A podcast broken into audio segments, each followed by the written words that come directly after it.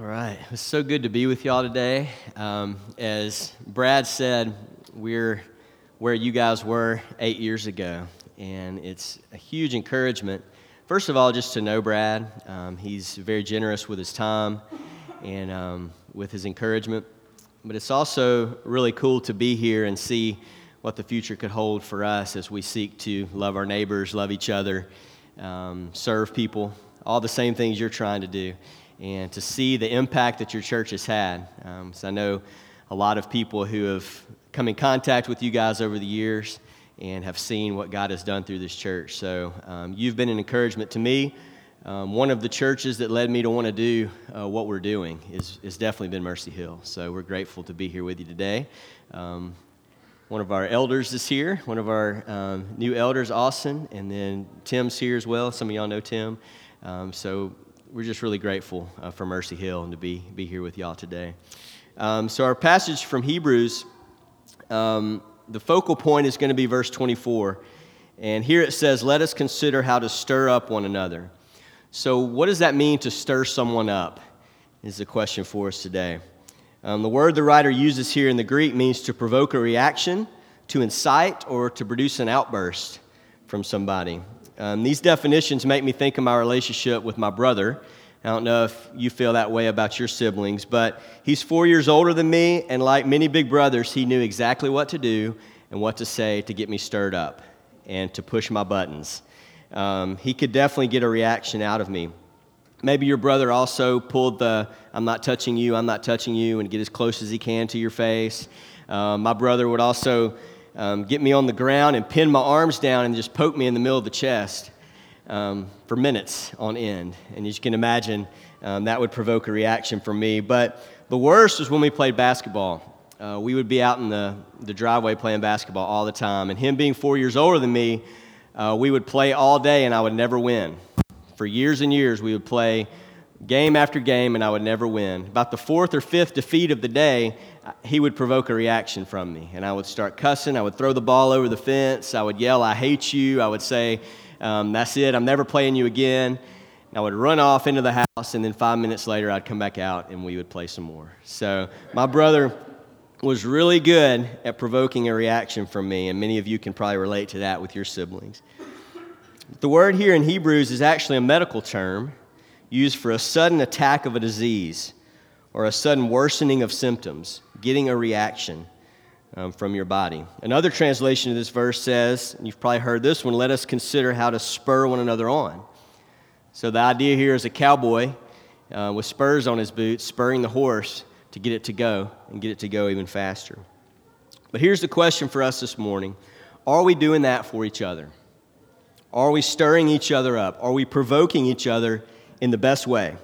Are we inciting a reaction and spurring one another to action as the church? So, yes, Brad and others do that for you here each week, as they should. That's part of the task of the preacher, the teacher, and the elder. But what does the author say here? Let us all consider how to be stirred up by our preacher? No, the idea is we all do that for each other, to stir one another up to action. We also want to think about what kind of action. What kind of action are we to stir up in each other? What does it say? It says love and good works. The verse is talking about passion or zeal, something that starts in your heart and then results in action. It starts in our hearts and it leads to a new way of life, which a lot of you have experienced.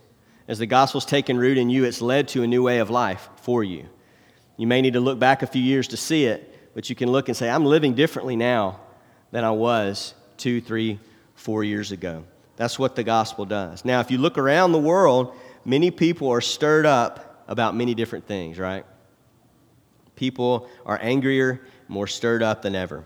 Something has affected their hearts and led to a response. And sometimes it's good, right things to be provoked about and to be stirred up about, like injustice, poverty, people being treated unfairly, politics, right? What they think is right for their country. These are very worthy things to be stirred up about. But sometimes it's very wrong things. Many are stirred up by hatred, bigotry, fear, or any other number of unhealthy stimuli. So they're stirred up by something unhealthy to unhealthy action. But if you really want an adult dose of zeal, if you can handle it, spend a few minutes searching the internet, social media, message boards, websites. The best is to just go to Open Table, where you can review your dining experience and see hundreds of people talking about how terrible their customer service was. But if you look other places, it's um, that politician's the dumbest, my coach's son um, is an idiot, this is my best friend um, in the world, and look what he's done to me. You know, a lot of passion can be on the internet. Or it can be on the positive side. This is the best fried chicken in the known world, right? Um, this TV show is amazing. I watched it in three days. You have to see it. So, positive and negative, you can see people stirred up. So, people get stirred up and it moves them to express it. We feel compelled to speak about it or send it out into the electronic world. I've done it. You know, I recently posted something on Instagram about a documentary that I saw, and it so affected me that I wanted other people to see it. And so I put it out there. It stirred me, and I reacted. But often it seems our passions can be used up on what? On trivial or inconsequential things, things that won't matter as much eternally. Our passion bucket can be emptied on less than worthy things if we're not careful. So, of course, apathy or caring about nothing is bad. But what about when we attach our hearts and our affections and our passions almost exclusively to trivial things? Now, this is certainly me preaching into a very large mirror, right? I'm preaching to myself because when I think about this, I think about entertainment and sports are the first two things to come to mind. And I'm the king of trivial knowledge. Um, Austin may remember this Mexico trip that we went on a mission trip a couple years ago. Uh, we started playing in the bus this game called Who's in That? Which is basically you name a movie, and then can you name an actor that was in that movie? And I did it for like an hour, and nobody could stump me. All right, so I'm the king of movie and music trivial knowledge. And my wife doesn't know anything about any of that. And um, she's always amazed. I'm like, babe, you've got a lot of brain space for things that matter and I've got mine taken up by a lot of things that, that do not matter. So, things like the Grizzlies, right? I love the Grizzlies, their draft pick, who we're going to get. Um, Jason Isbell, one of my favorite singers, is coming to town, playing at the Shell. The new season of Fargo, TV show that I'm obsessed with. I don't know if anybody's seen this. So I get excited about these things and I'm stirred to action, like a lot of you. I buy tickets. I arrange a babysitter. I stay up too late watching five straight episodes because I'm hooked in on the show. I text friends about what happened. Say, you're not going to believe this. You need to catch up and watch the next show. And on and on and on. Now, don't hear me wrong. I'm not saying it's wrong to enjoy these things. I'd be the last person to say that. Music, movies, sports, these are all gifts from God meant for us to enjoy. But we must be careful because our passion and our hearts can be hijacked and misdirected away from the most important things, away from the ultimate things. So, what stirs our hearts the most? And are they most stirred by things other than God and things of His kingdom?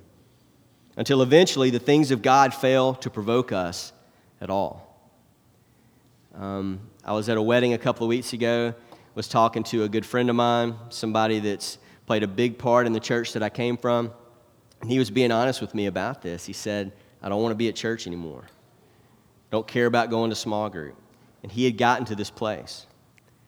So we've gotten together a couple of times since then to try to diagnose the problem, and this is definitely part of it. So, what am I passionate about? What moves me to action? Is it the work of God around me?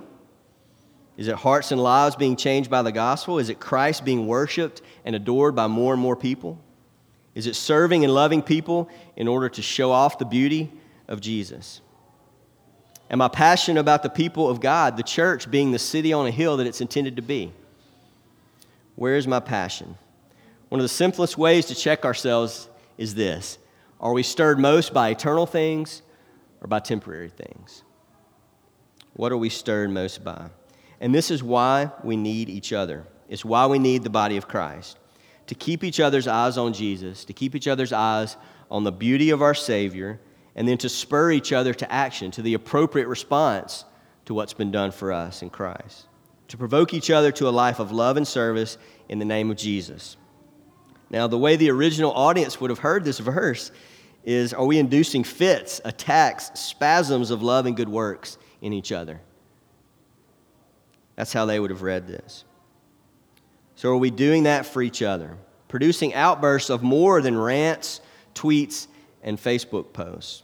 More than mere words about the way things ought to be. Instead, are we stirring each other with the kind of passion that leads to action? Sustained, Christ exalting action that really impacts the lives of people around us. Stop and think about it. Have you ever read a rant on Twitter or Facebook that changed your life? Has that ever happened? You may remember one or two from the day before or the week before. A post may cause you to think or say, hmm, that's interesting. Or to close your computer in disgust because you're so mad about what you just read. But they will not transform your lives. But think about this Has an act of love changed your life? Has an act of love changed your life? Transformed you, given you hope, saved you even? Love and good works, service done in the name of Jesus can and do transform lives.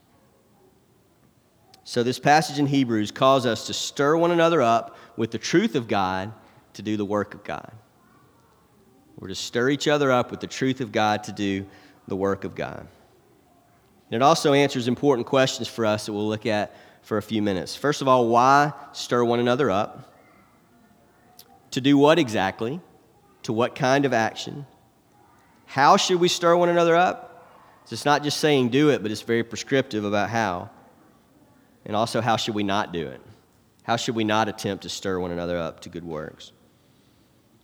So, we're going to dig into this passage, find these answers, and pray that God's Spirit would do it for us even now, that He would stir up our hearts to love and good works even this morning. So, first, why stir one another up to action? Why bother?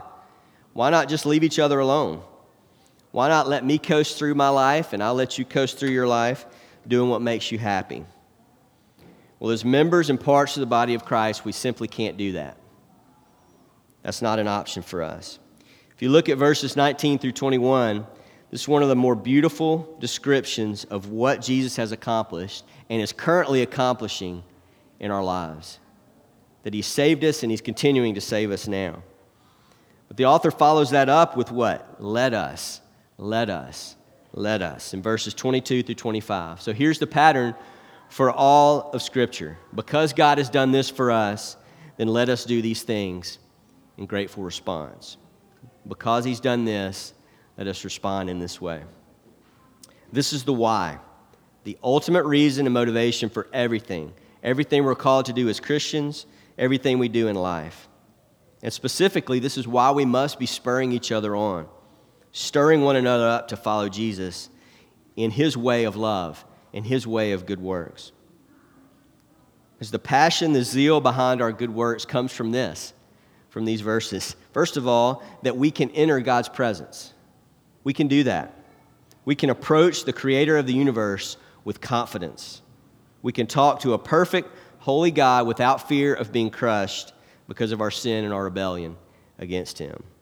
In all of our unrighteousness, we can approach a righteous God. That should be stirring our passions. How are we able to do that? It's by the blood of Jesus. The way to God was once only what? Through animal sacrifices made by priests these sacrifices were made on behalf of all the people, and they were offered behind a huge curtain in the temple. But now, look at verse 20. There is a new and living way open for us. The new curtain is what? It's Jesus. We can approach God, speak to our Creator through faith in the perfect life, death, and resurrection of Jesus. Jesus is now the sacrifice. Jesus is now the priest. He's standing before God the Father for us, pleading our case, saying, These are with me. These can come into your presence because these are with me, because I shed my blood for them. So, all of that, is that enough motivation for us? If not, then we don't know the new and living way, or we're not focusing enough attention on it to be stirred by it. So, let's work together on it. Let's stir each other up with that, with those truths. But to do what? Is the next question. To what kind of action? What's it say in verse 24? Stir each other up to love and good works. Let's spur each other on to love, first of all. Okay, love. Love for who? Jesus told us in his greatest commandment love God with all your heart, soul, mind, and strength, and love your neighbor as yourself. So love God and neighbor, love Christ and the people around you. Easy, right? Impossible. It's impossible, as many of you have found. but with God, all things are possible. So we can love God and we can love our neighbor. And what will that love produce? Good works. Sacrificially serving people, and not just people like you, or people you like, or people that like you. That's easy to do. That's easier to do. Most people do that to some degree. But Jesus said to do good for the hard to love, to do good for your enemies, just taking it to a whole another level, a whole nother level of desperation for the Spirit to work in us. So that sounds good, but what do good works produced by love look like in action? What do good works produced by love look like in action? The Apostle John, who learned the way of love from walking with Jesus in the flesh, he puts it this way in 1 John 3:16. This is how we know what love is, that Jesus laid down his life for us, and we ought to lay down our lives for each other. So Jesus laid down his life in love, so we look to him and do the same. Jesus laid down his life in love. We look to him and we do the same. Laying down the essence of who we are our time, our money, our comfort, our pride, our very lives in order to love in order to put a spotlight on Jesus' act of ultimate love.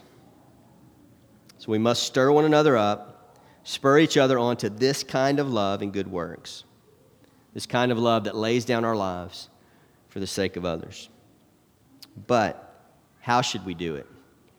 Do these verses get more prescriptive for us? How should we challenge each other? Well, these verses tell us. But before we get into the how, we must remember that only God's Spirit can change people's hearts. Only God's Spirit can change people's hearts and provoke them into action. But He clearly wants to use us here. We clearly get to be a part of it in each other's lives. We are His instruments. All right, we're like the big wooden spoon that's stirring each other, stirring up the passion and zeal in each other. All right, we are like the spurs on the back of His boots that He uses to spur us on into action into love and service.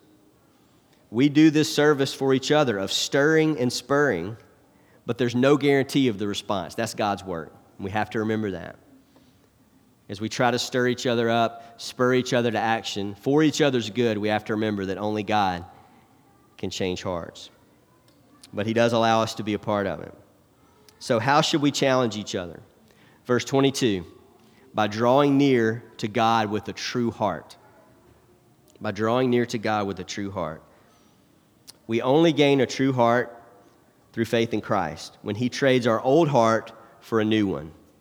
And then we're able to draw near to God and be led by His Spirit when we challenge each other.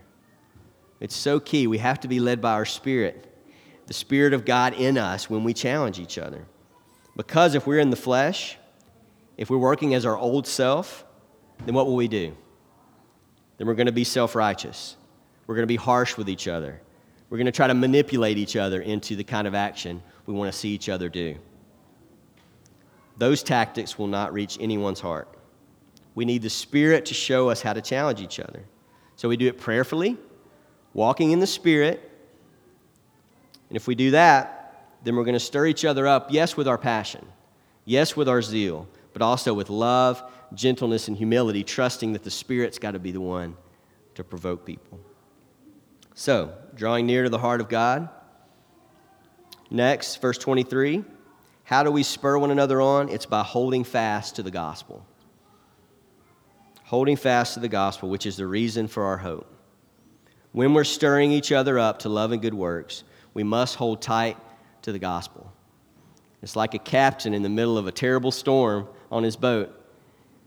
and he's lashing himself to, to the mast in order to be able to hang on to the ship. That's the picture of us clinging to and holding fast to the gospel. All of our good works, all of our good works are meant to bring honor and glory to Him, but it's got to start with the gospel, right? There's no other option for us. Why hold fast to the gospel? Because as we face life and death, Jesus working on our behalf for us is our only hope. He's our only hope. And there are two reasons why we must hold tight to the gospel while we're challenging each other to action, while we're motivating each other to love and serve. First of all, we must remind each other that our acts of love and service are meant to adorn Jesus' ultimate act of love and service. So it helps me to think about a Christmas tree. Some of you that have known me have heard me talk about this, but um, Titus 2:10 talks about adorning the message, adorning the gospel with our good works. So the analogy of a Christmas tree really helps me to think about the gospel itself is the tree, and then all the ornaments, the tinsel, everything we put on it, that's our good works. Okay, so our good works are meant to point to and to adorn the good work of Jesus. That's what they're meant to do. So we have to do that. All of our good works are meant to promote the gospel, to put the spotlight on the work of Jesus, because our good works are worthless without the good work of Jesus.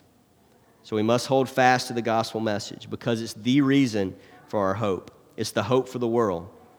But we will be tempted to loose our grip on it. We're always going to be tempted to loosen our grip on the gospel. Why?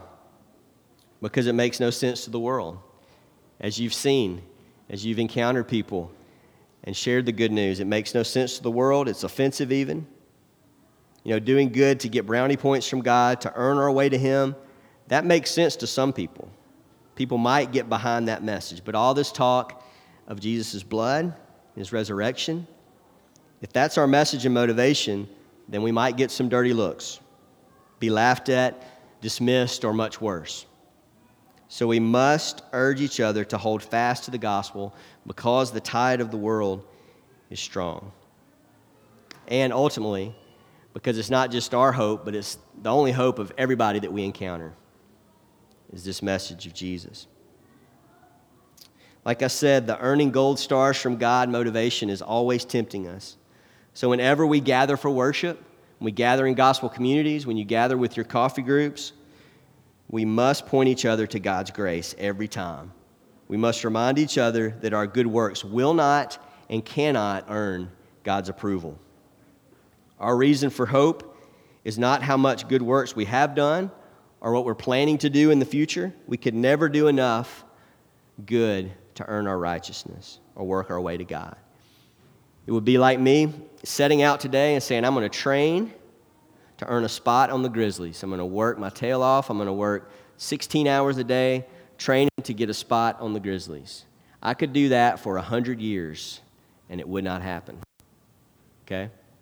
Also, if I said, I'm going to take off from this stage by flapping my arms, I'm going to flap as hard as I can. I'm going to keep going until I take off from this stage and fly to the moon.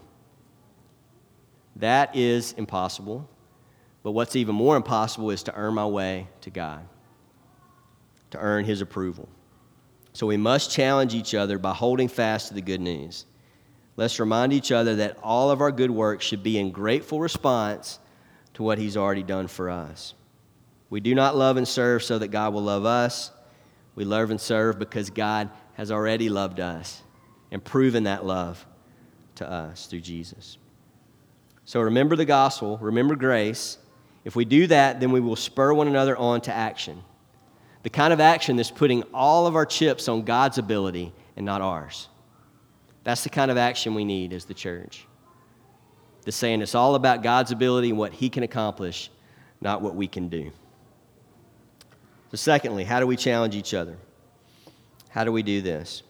Well, next, we consider how to stir each other up. That word consider is very important because it means we call each other to action in a thoughtful and creative way. We think about how to most effectively spur each person in our life on to good works.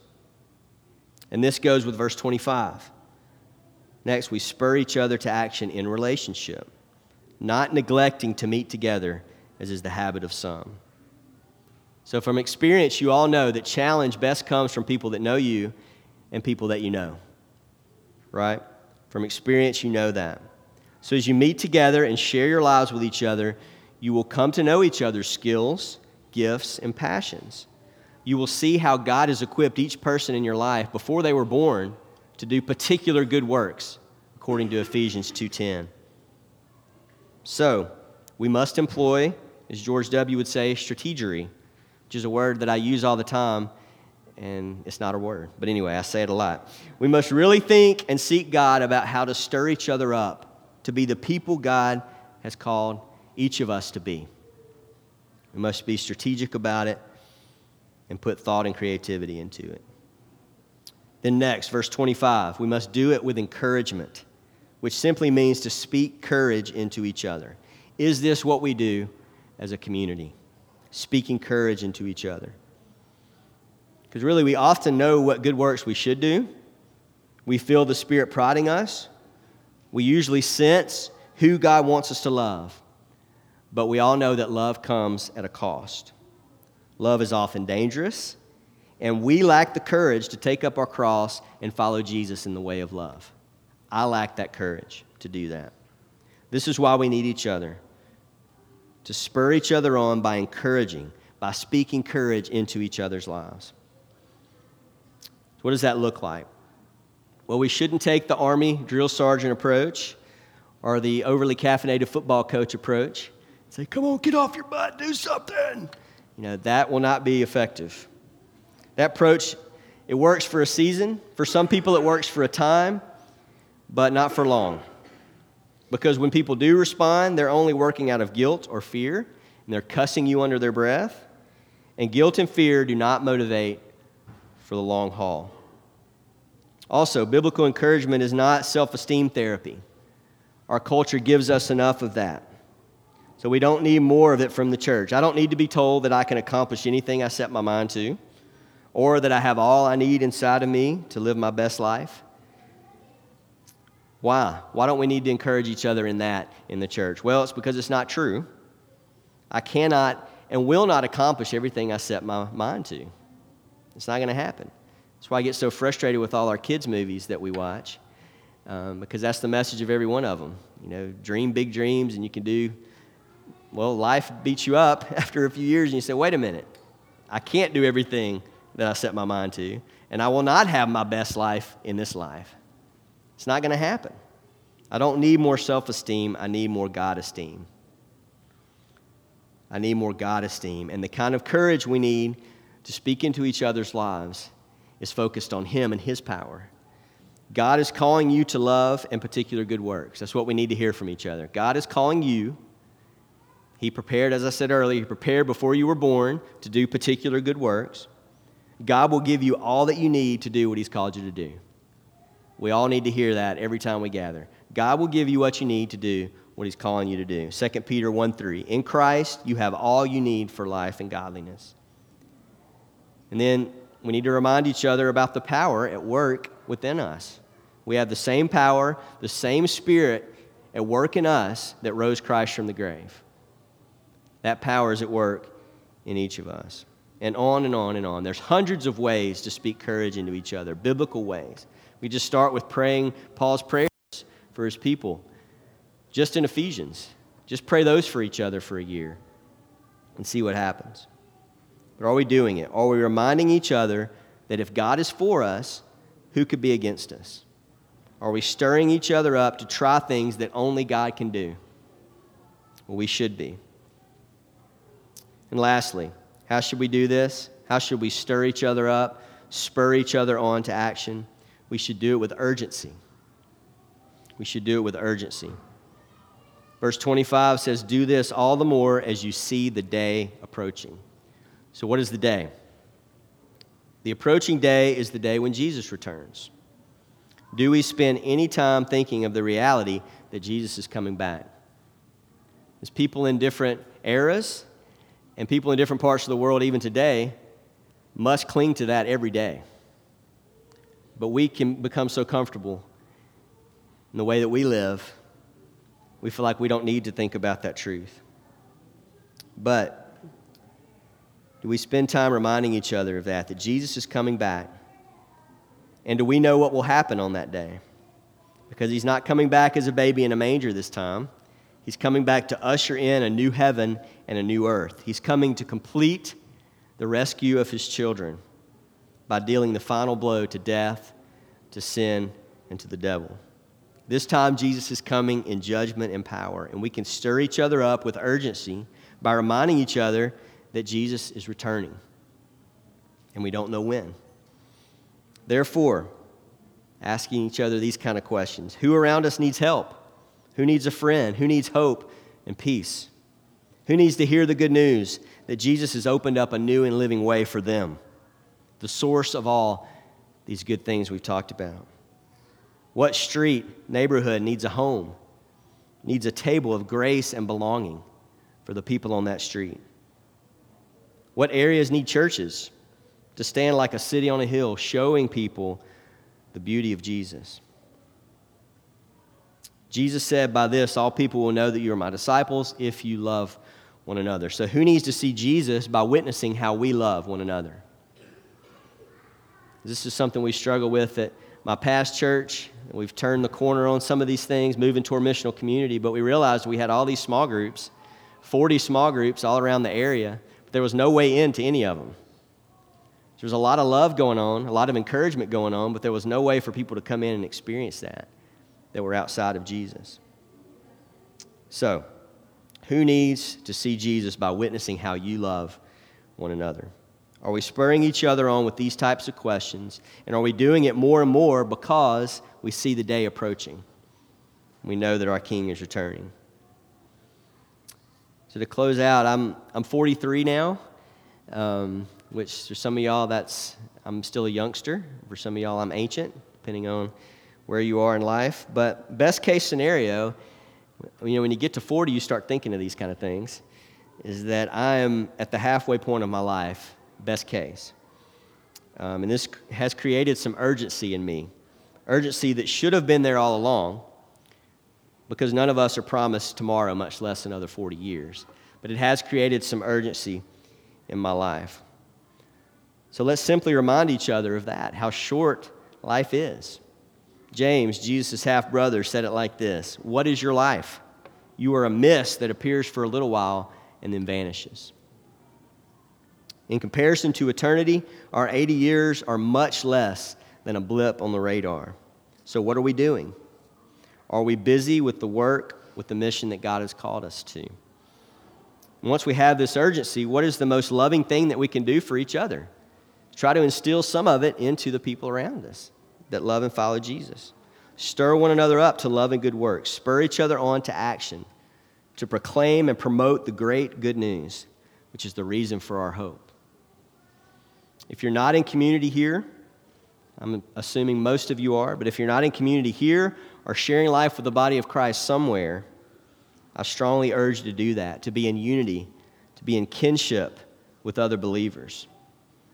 But if you're already in community, um, which, you know, if you have a family that you are, you already are. If you have Christian friends, you're already in some sort of community. So I ask you to do me this favor read and reflect on these verses for a few minutes a day over the next five days, Monday through Friday, and do it with your church, your missional community, your family, your friends in mind. And ask yourself these questions Is this us? Are we considering how to stir one another up? Are we willing to do that for each other? And then, if not, why? Why are we unwilling to do that for each other? I'll close with a quote from Tish Harrison Warren. Um, her book, Liturgy of the Ordinary, um, I couldn't recommend it more. It's amazing. Um, but she's talking about why we do this, why we gather week after week and do pretty much the same thing every time we gather. She writes this We made it through another week. We are being the church, speaking words of life to each other, showing up for each other again. I love that as a simple definition of the church. What are we doing? We're showing up for each other again for another week. And this is one of the reasons we show up for each other, is what we've talked about tonight, tonight, today. To encourage each other not to waste our lives, but to be about God's mission, to be about love and good works for the sake of Christ. That's why we show up for each other. To offer encouragement, offer love, speak peace to each other, but also to spur each other on. Let's pray. Father, Lord, the church is an amazing thing that you have given us a group of people that we are one with, that we're one in spirit, that we're one in the same gospel, that we have the same Savior. And Lord, you've given us a mission, and you've given us all we need to fulfill that mission. Lord, help us, God, to look to encourage each other, to spur each other on in the mission that you've called us to do, Lord. God, give us what you promised to give us, which is everything we need to do what you're calling us to do. Lord, I'm so grateful for this church and what you're doing, what your Spirit's doing through this body. I pray that it would continue. I pray that it would continue as every week when these folks show up for each other again, that they would spur each other on to love and good works. In Christ's name we pray. Amen.